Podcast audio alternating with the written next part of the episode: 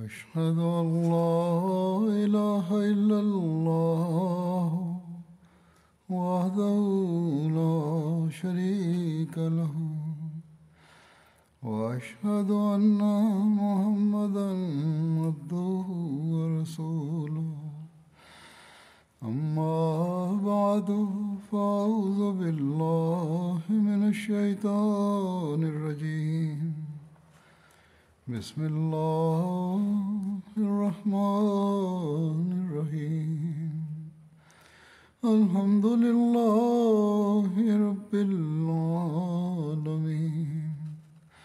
الرحمن الرحیم مالک یوم الدین إياك نعبد وإياك نستعين.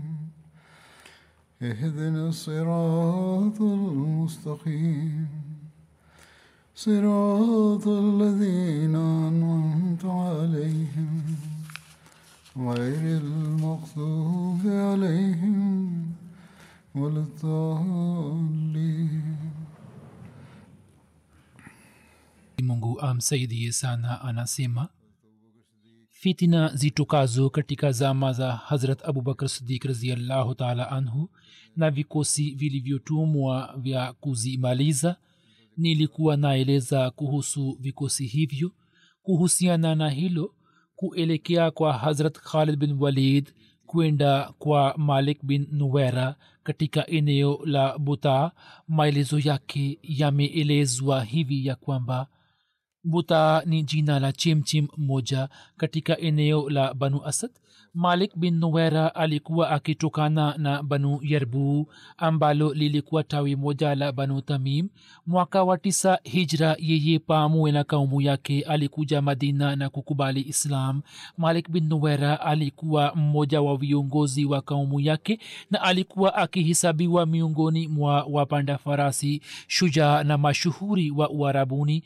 Mtume sallahualhi wasallam akimkabizi jukumu la kupokea na kukusanya mali za zaka na mali za zaka za kabila lake alikuwa amemteua kama mtendaji wa kukusanya zaka.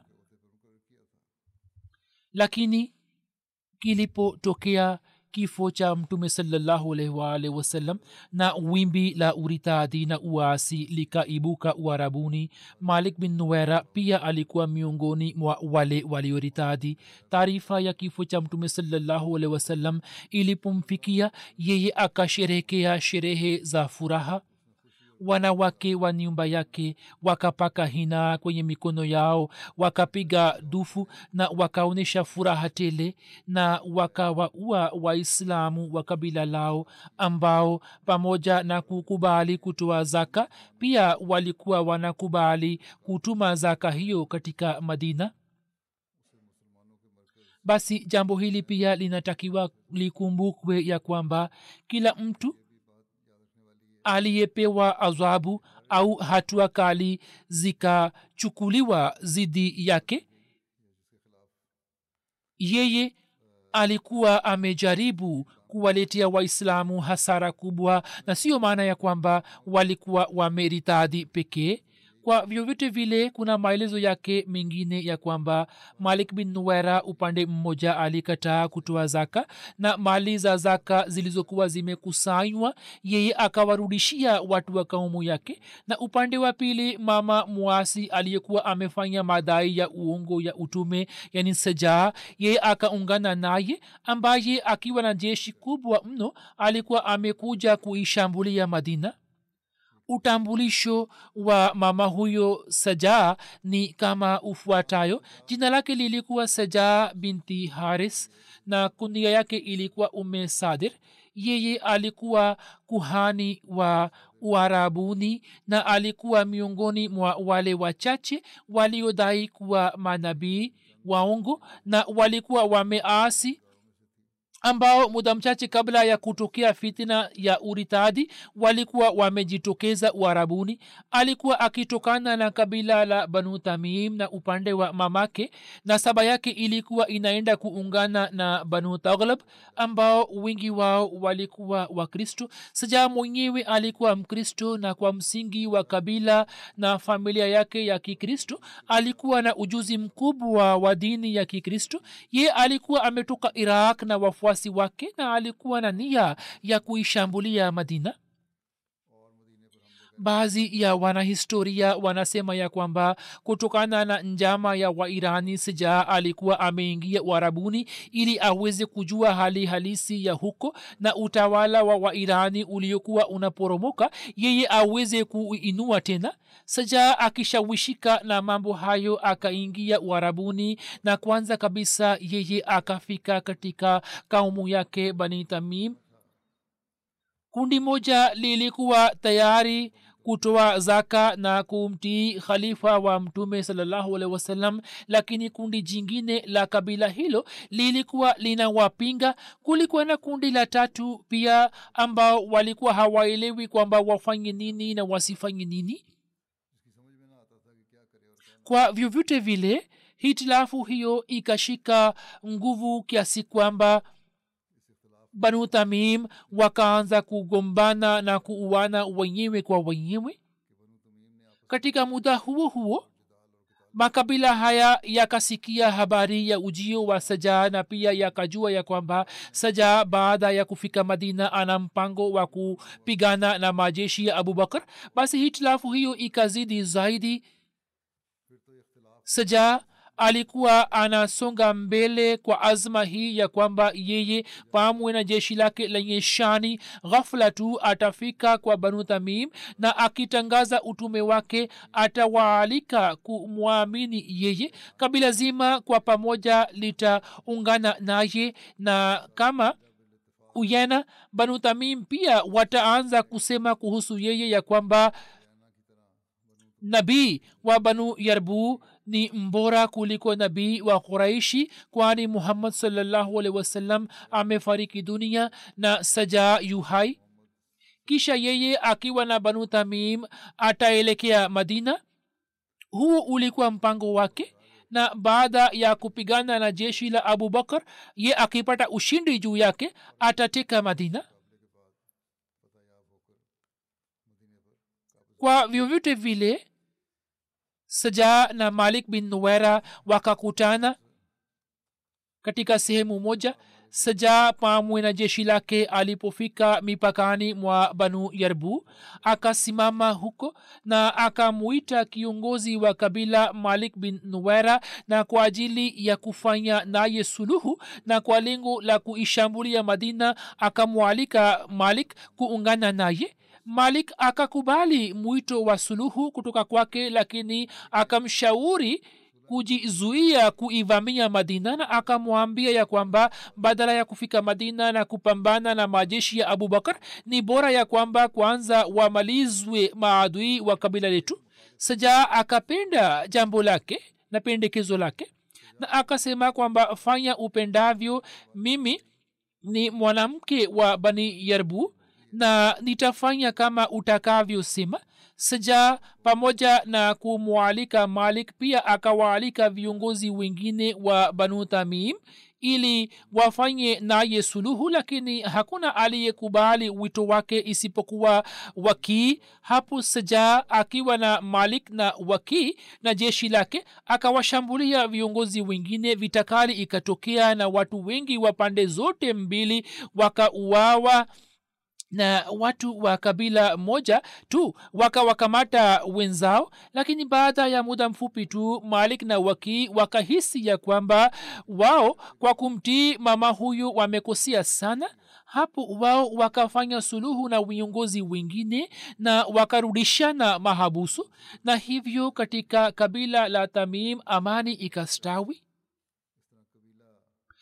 Sasa saja alipoona ya kwamba mambo yamekuwa magumu na shabaha yake aliyokuja nayo haiwezi kutimia yeye akatoka huko na akaelekea madina. Baada ya kufika katika makazi ya niba akapigana na aus bin khuzema na katika vita hiyo saja akashindwa na aus bin khuzema akamruhusu kuondoka kwa sharti hili ya kwamba yeye hataelekea madina? Baada ya tukio hilo viongozi wa jeshi la ehle jazira wakakusanyika sehemu moja na wakamwambia seja kwamba sasa unatuamuru nini malik na wakii wamefanya suluhu na kaumu zake na hawako tayari kutupatia msaada wote wala hawataki kwamba sisi tupite katika maeneo yao. Sisi tumefanya nao mkataba na kwa ajili ya kwenda madina njia yetu imefungwa. Sasa tuambie tufanyeje? Saja akawajibu ya kwamba kama njia ya kwenda madina imefungwa hata hivyo musiwe na wasiwasi nini mwende yamama wao wakasema watu wa yamama katika shani na nguvu wako mbele kuliko sisi na nguvu na uwezo wa musalma umeshazidi mno.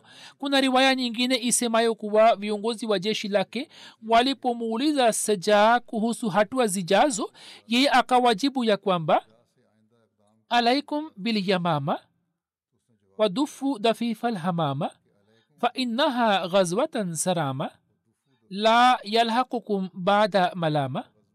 Yaani nendeni yamama na muwavamie kwa kasi kwa kama njiwa. Huko vitakali ikatoke, itatokea ambayo baada yake nyini hamtapata majuto.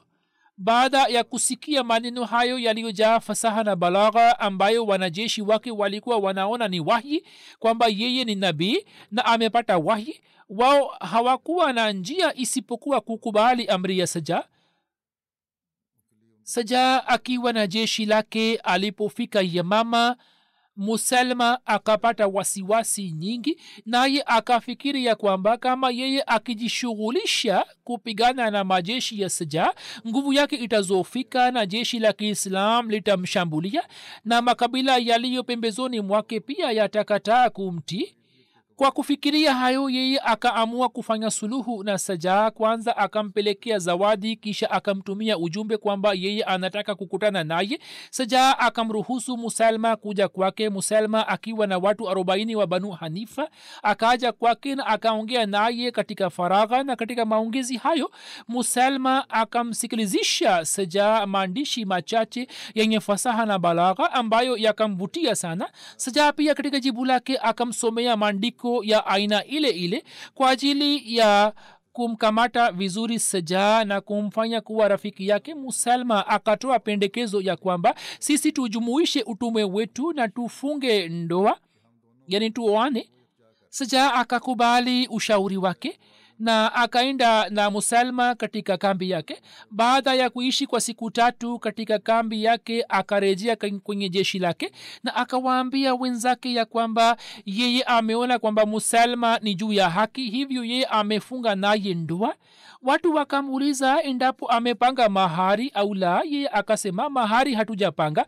Wao wakamshauri kwamba arudi kwake tena na apange mahari kwani mwanamke kama wewe sasa kuolewa bila kupata mahari bila kupanga mahari ni jambo lisilofaa hivyo yeye akarejea kwa musalma na akamwambia shabaha ya ujio wake. Musalma akampunguzia sala za isha na alfajiri.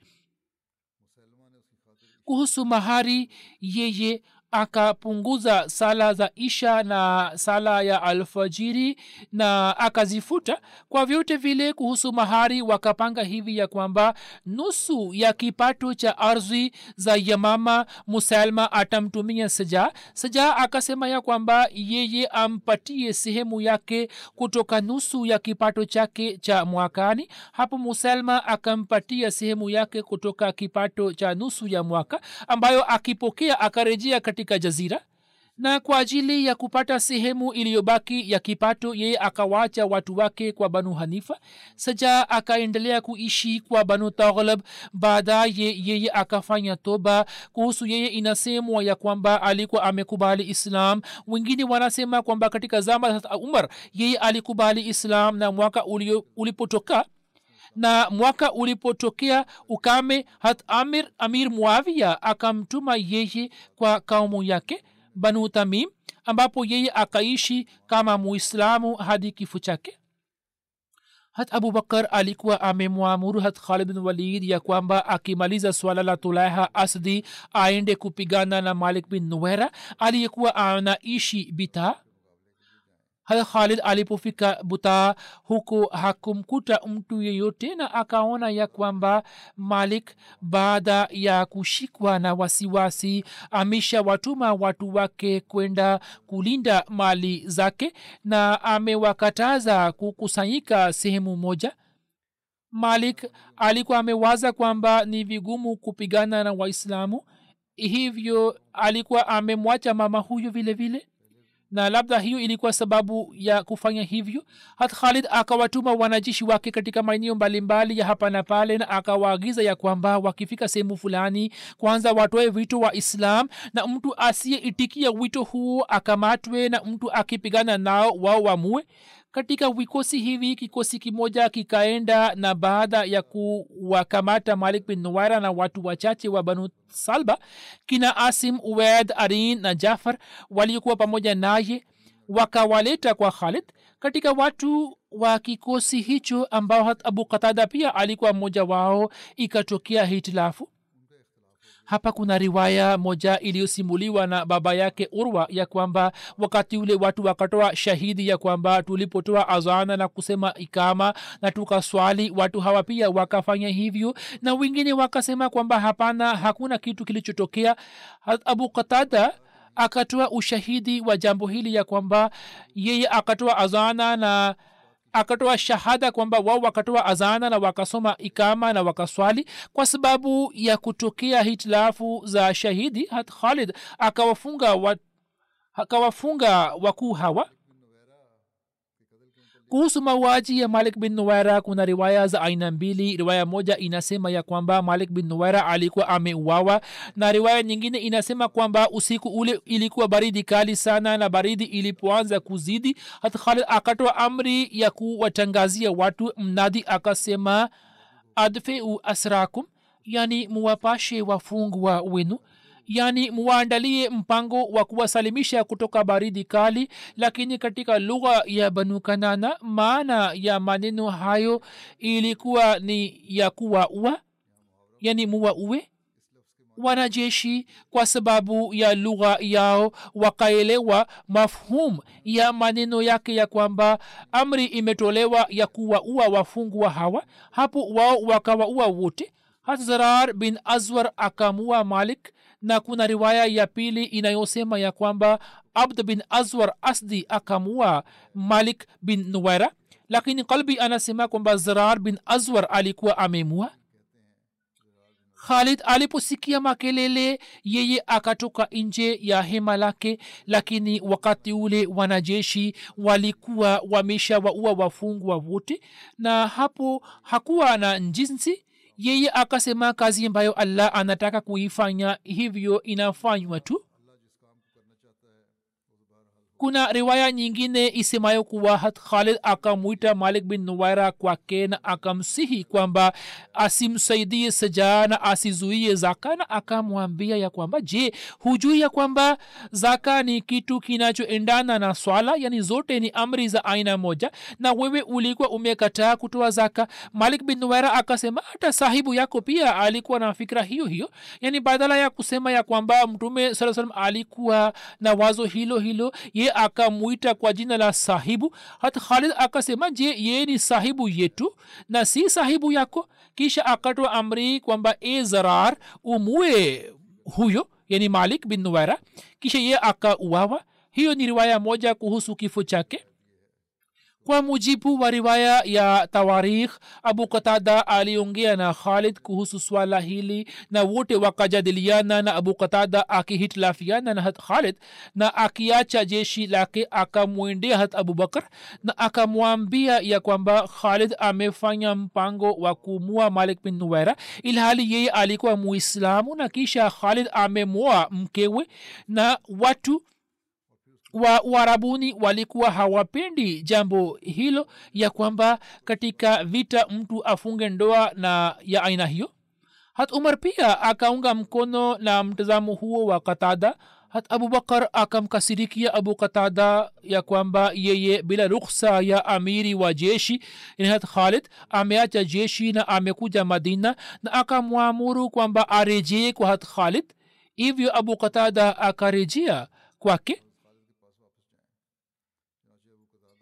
katika tarikh tabri kuna maelezo yake yanasema hivi ya kwamba hat umar akamwambia hat abubakar ya kwamba khalid anawajibika juu ya mauaji ya muislamu mmoja hivyo habari hii inathibitika basi yeye afungwe kwani mtu mmoja ameuawa na hat umar akamsisitiza sana kuhusu swala hilo hata abubakar kwa kuwa hakuwa na tabia ya kuwafunga watendaji na viongozi wa majeshi yake hivyo ye akasema e umar katika swala hili unyamaze tu. Khalid bin walid amekosea katika kuelewa hivyo usiseme kitu kuhusu yeye.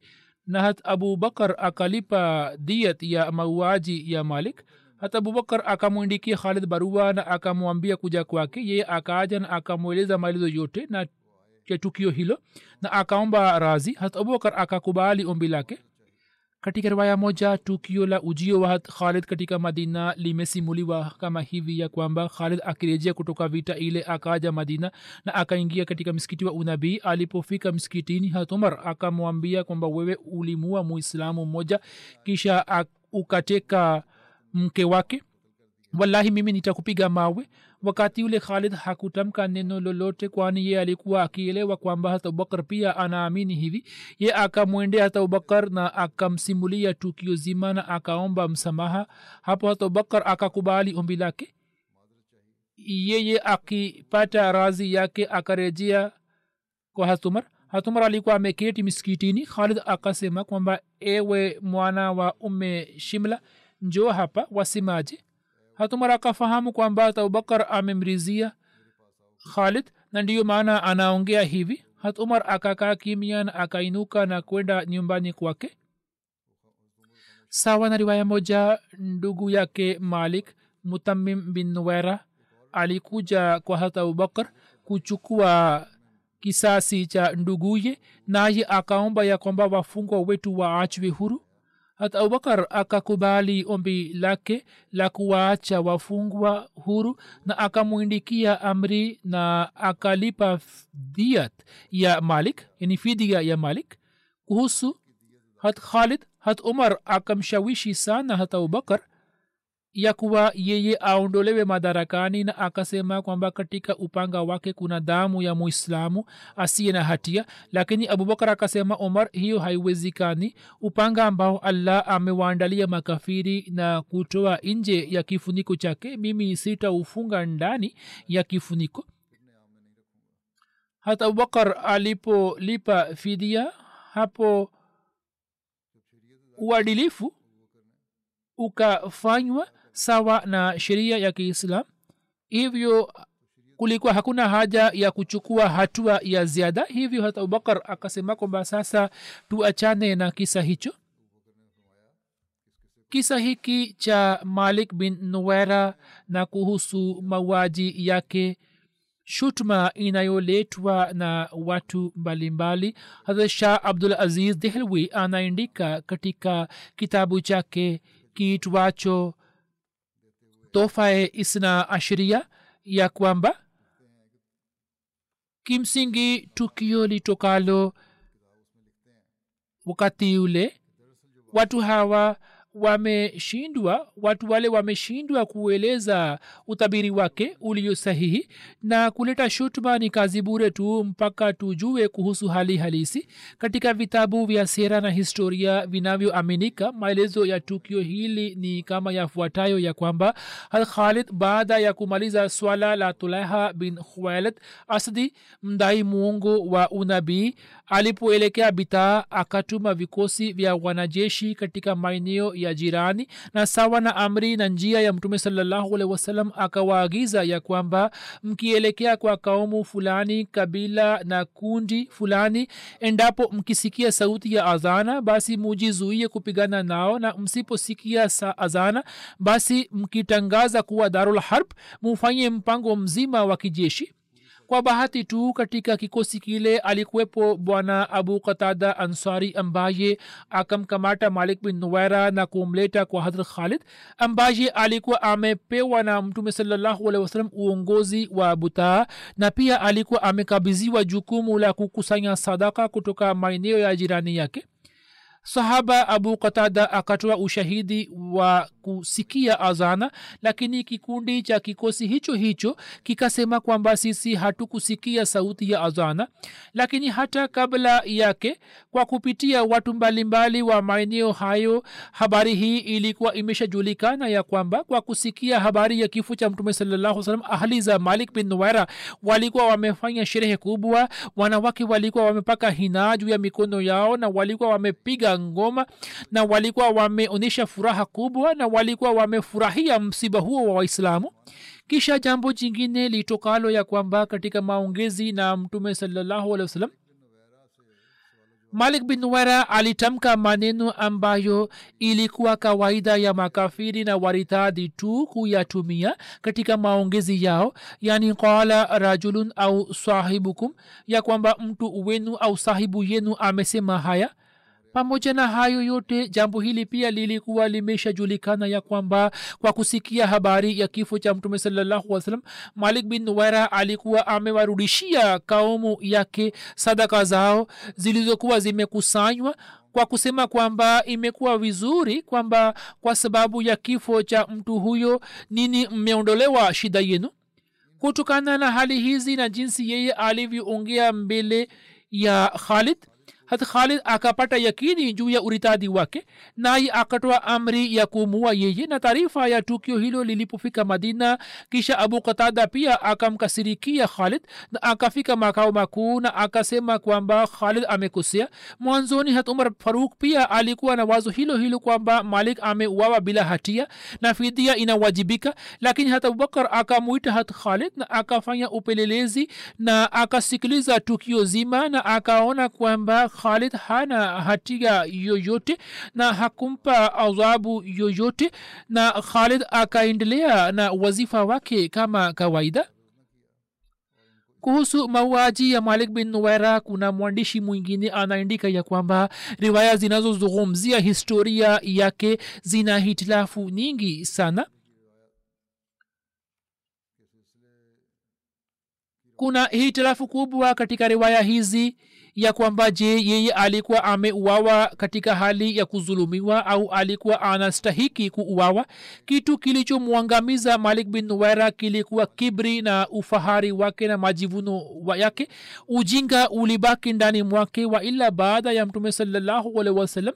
Yeye asingeleta uzuru katika swala la utii wa khalifa wa mtume na ulipaji wa zaka huyu anaandika ya kwamba sawa na mtazamo wangu mtu huyo alikuwa na shauku kubwa ya kupata uongozi na ukuu na pia alikuwa na uadui na viongozi wengine wa banu tamim ambao walikuwa wamekubali utii wa ukhalifa wa kiislam na walikuwa wamelipa sadaka zao watu waliokuwa wamekuja chini ya utii wa ukhalifa na walikuwa wanatoa zaka mtu huyo alikuwa na uadui nao. Na kauli na matendo yake yanathibitisha jambo hilo kuritadhi kwake na kumsaidia kwake sejaa kuwagawia watu wake ngamia za zaka kuwazuia kutoa zaka kwa abubakar na kuto kuwasikiliza waislamu wenzake nasaha zao. Hayo yote yanathibitisha ya kwamba yeye alikuwa amekosea na inakuwa wazi ya kwamba mtu huyo alikuwa karibu na ukafiri kuliko islam.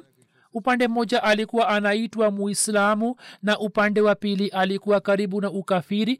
Na kama zidi ya malik bin nuwera tusipate hoja nyingine. Hata kuzuia kwake zaka kunatosha kuthibitisha uhalifu wake na huu ni uhakika usiopingika ya kwamba yeye alikuwa amekataa kutoa zaka kuna kitabu cha ibne abdussalam kiitwacho tabakate qaulu shora kinasema ya kwamba jambo hili linaafikiwa na wote ya kwamba khalid aliongea na malik na akajaribu kumfahamisha lakini malik akakubali kuswali akasema swala nitaswali lakini akakataa kutoa zaka.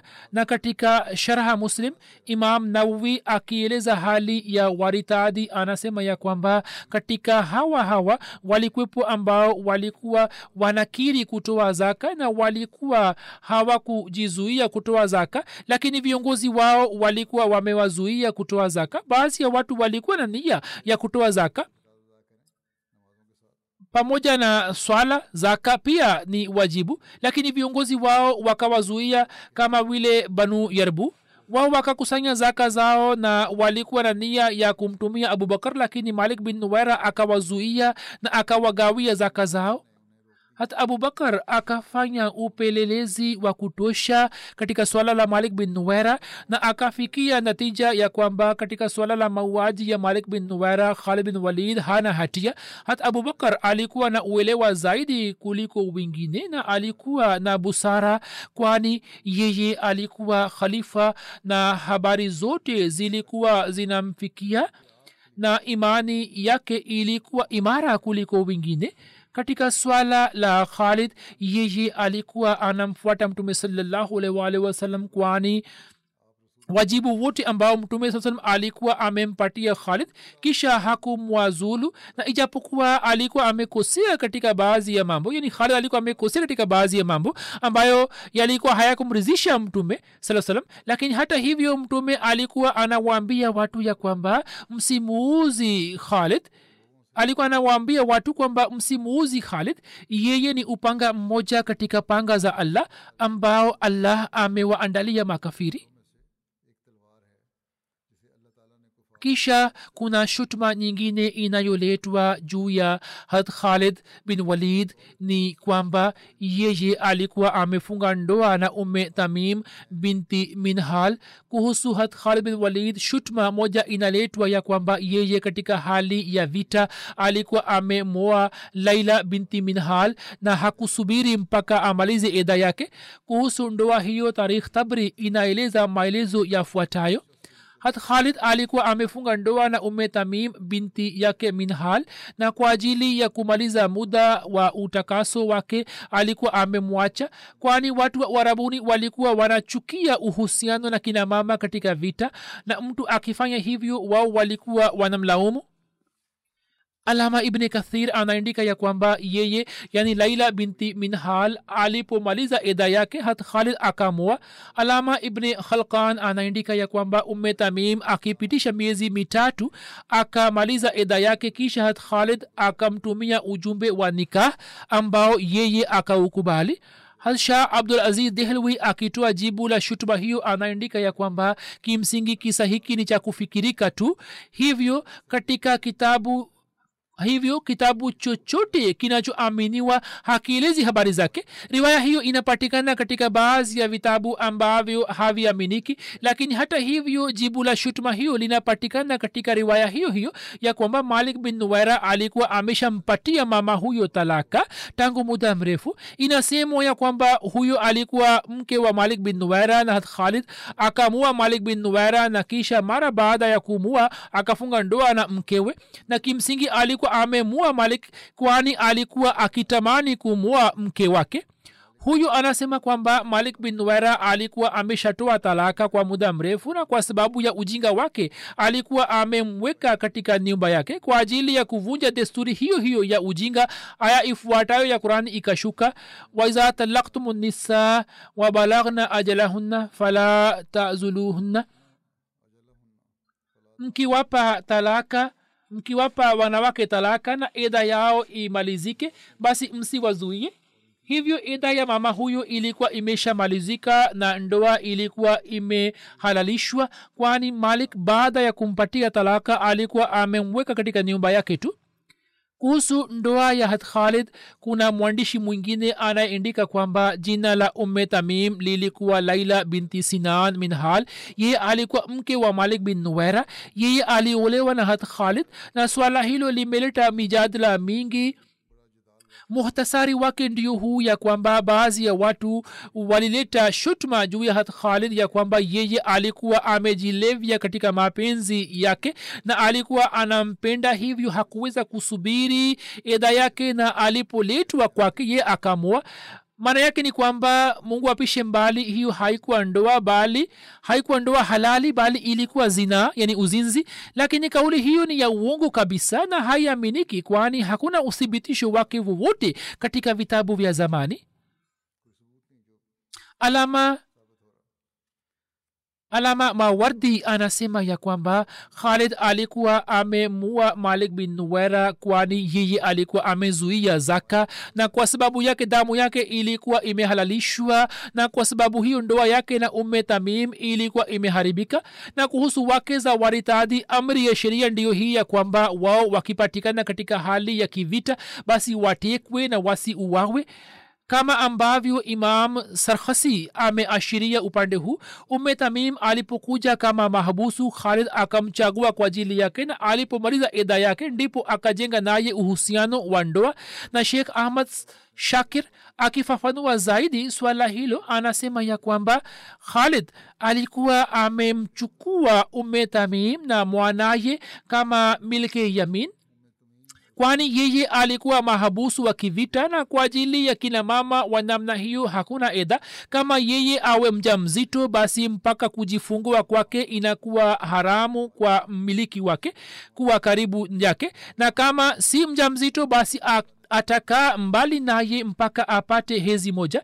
Hiyo ni sawa na sheria na ni halali na hakuna nafasi ya kuleta shutma juu yake lakini wapinzani wa khalid na maadui zake wakaichukulia kama fursa ya kumpinga khalid na wakasema kwamba malik bin nuwaira alikuwa muislamu na khalid amemua ili achukue mke wake. Pia khalid akaletewa shutma nyingine ya kwamba yeye kwa kufunga naye ndoa amepinga utamaduni wa uarabuni hivyo ikad anasema kwamba khalid akimua malik bin nuwaira akafunga ndoa na mkewe katika uwanja wa vita jambo ambalo lilikuwa zidi ya desturi ya waarabu katika zama za ujinga na katika islam na pia ni kinyume cha sheria ya kiislam na tabia za waislamu. Kauli hiyo ya ikad ni mbali kabisa na ukweli kwa waarabu kabla ya islam mara nyingi ilikuwa inatokea ya kwamba katika vita baada ya kuwashinda maadui walikuwa wanawaoa wanawake na walikuwa wanajivunia juu yake. Daktari muhammad ali salabi anaandika ya kwamba kama tuangalie kwa msingi wa sheria basi khalid akafanya kazi iliyo halali na kwa ajili yake akachagua njia iliyo sahihi na kitendo hicho kinathibitika kutoka dhati yule aliyekuwa mbora kuliko khalid.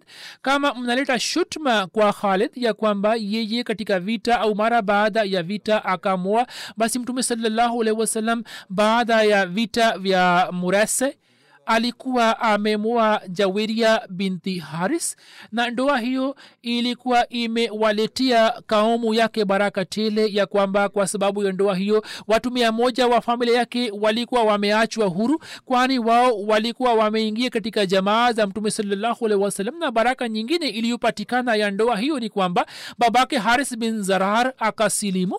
Pia mtume salallahu alaihi wasallam mara baada ya vita vya khaibar akafunga ndoa na bi safia binti akhtab na wakati ambapo tunao mfano mwema wa mtume salallahu alaihi waalihi wasallam kuhusu swala hilo basi hakuna nafasi ya kuleta shutma juu ya hat khalid bin walid raziallahu taala anhu. Amesema nimeeleza maelezo hayo yote kwani baadhi ya watu wasio na elimu ya kutosha wanauliza wanale, na wanaleta shutma kwa hat abubakar wakisema ya kwamba hat umar alikuwa sahihi na mungu apishe mbali.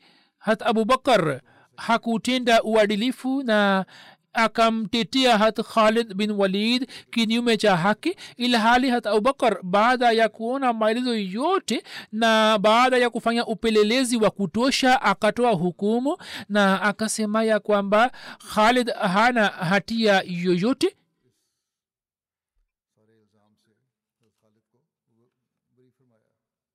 kuhusu safari ya hat khalid kuelekea yamama inasemwa ya kwamba hat abubakar alikuwa amemwamrisha hat khalid bin walid ya kwamba yeye akimaliza na kabila la asad ghatfan na malik bin nuwera aelekee yamama.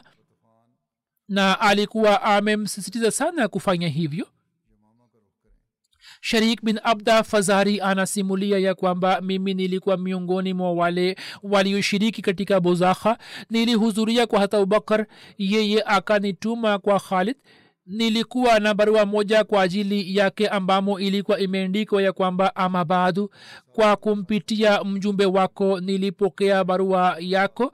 Na katika barua ile wewe umeeleza kuhusu vita vya buzakha na jinsi mlivyopata msaada wa allah na jinsi ulivyowatendea asad na ghatfan na umeandika ya kwamba mimi naelekea yamama mimi nakusihi ya kwamba umche allah aliye mmoja asiye na mshirika wake yeyote na waislamu walio pamoja nawe uwatendee kwa upole na kwa huruma kama baba anavyowatendea watoto wake e khalid ala uepukane na kibri na majivuno ya bani mughira. Mimi sikukubali jambo lao kuhusu wewe ambao mimi sikatai jambo lao. Hivyo wewe ukipigana na banu hanifa basi uwe makini uwe na uangalizi mkubwa. Kumbuka ya kwamba banu hanifa wote ni zidi yako yani watu wote ni zidi yako na nchi yao ni pana sana. Hivyo ukifika huko basi usimamie jeshi lako mwenyewe umteue mtu mmoja juu ya mamna na mtu mmoja juu ya maisra na umteue mmoja juu ya wapanda farasi miongoni mwa maswahaba wakubwa na wahajiri na answar walio pamoja nawe uendelee kupata ushauri wao na utambue daraja na fadhila yao maadui wakiwa kwenye safu muwashambulie kwa nguvu zote. Mishale zidi ya mishale mikuki zidi ya mikuki na panga zidi ya panga muwainue wafungwa wao juu ya panga na kwa kupitia mauaji muwapatie hofu na muwatie katika moto. Ala msiende kinyume cha amri yangu. Wassalamu alaik hat khalid alipopata barua hiyo akaisoma na akasema sisi tumesikia na sisi tutatii kama ipasavyo.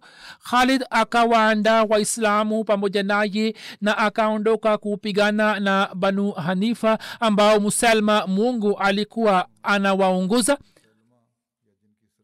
thabit bin qais bin shimas alikuwa ameteuliwa kama amiri wa ansar katika waritadhi yeyote ambaye walikuwa wamekutana naye walikuwa wanampatia adhabu kali. Upande wa pili hata abubakar akaandaa jeshi kubwa kwa ajili ya kumsaidia khalid na kutuma ili jeshi la khalid bin walid lisishambuliwe na mtu yeyote kutoka nyuma khalid alipita njia za kuelekea yamama na akakutana na makabila mengi ya mabedui ambao walikuwa wameritadi akipigana nao akawaleta tena katika islam. Njiani akakutana na wanajeshi wachache wa saja. Yeye akawashughulikia na akawaua na kuwapa adhabu iumizayo kisha akashambulia yamama.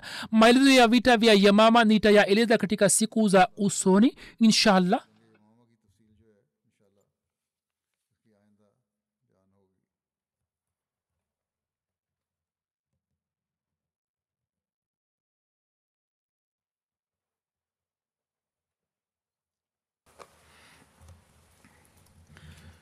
الحمد لله الحمد لله نحمده ونستعينه ونستغفره ونؤمن به ونتوكل عليه ونعوذ بالله من شرور أنفسنا ومن سيئات أعمالنا.